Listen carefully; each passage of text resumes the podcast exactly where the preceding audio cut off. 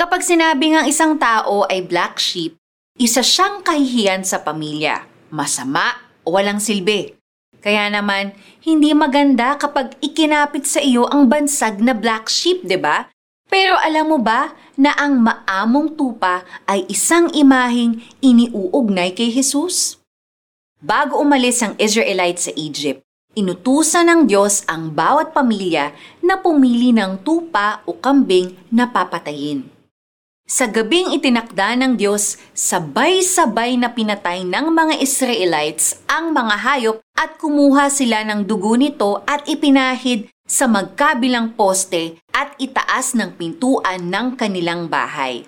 Ang lahat ng tirahan na may pahid ng dugo ay nilampasan ng parusang kamatayan para sa mga panganay na anak na lalaki at walang masamang nangyari sa kanila habang ang buong Egypt ay pinaparusahan ng Diyos.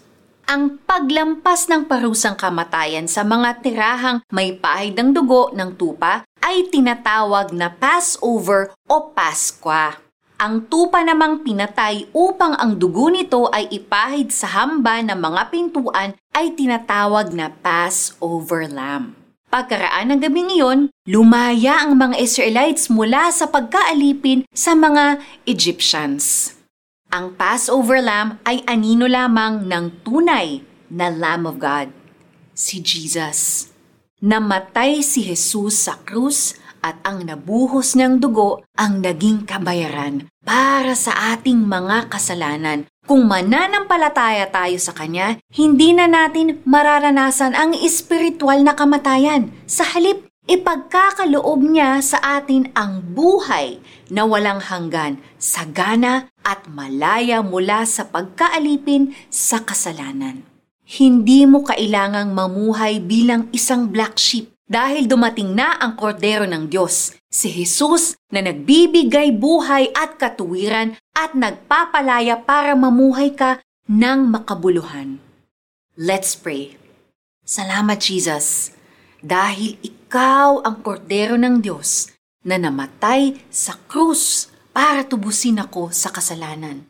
Tinatanggap kita bilang tagapagligtas Salamat sa pagbibigay ng buhay na walang hanggan at pagpapalaya sa akin mula sa kasalanan. Susunod ako sa iyong kalooban. May application po tayo. I-memorize at i-meditate ninyo ang Romans chapter 8 verse 2 hanggang sa maging buhay na buhay ito sa inyo. Pinalaya ka ni Jesus sa kasalanan kaya magagawa mong tumanggi sa kasalanan.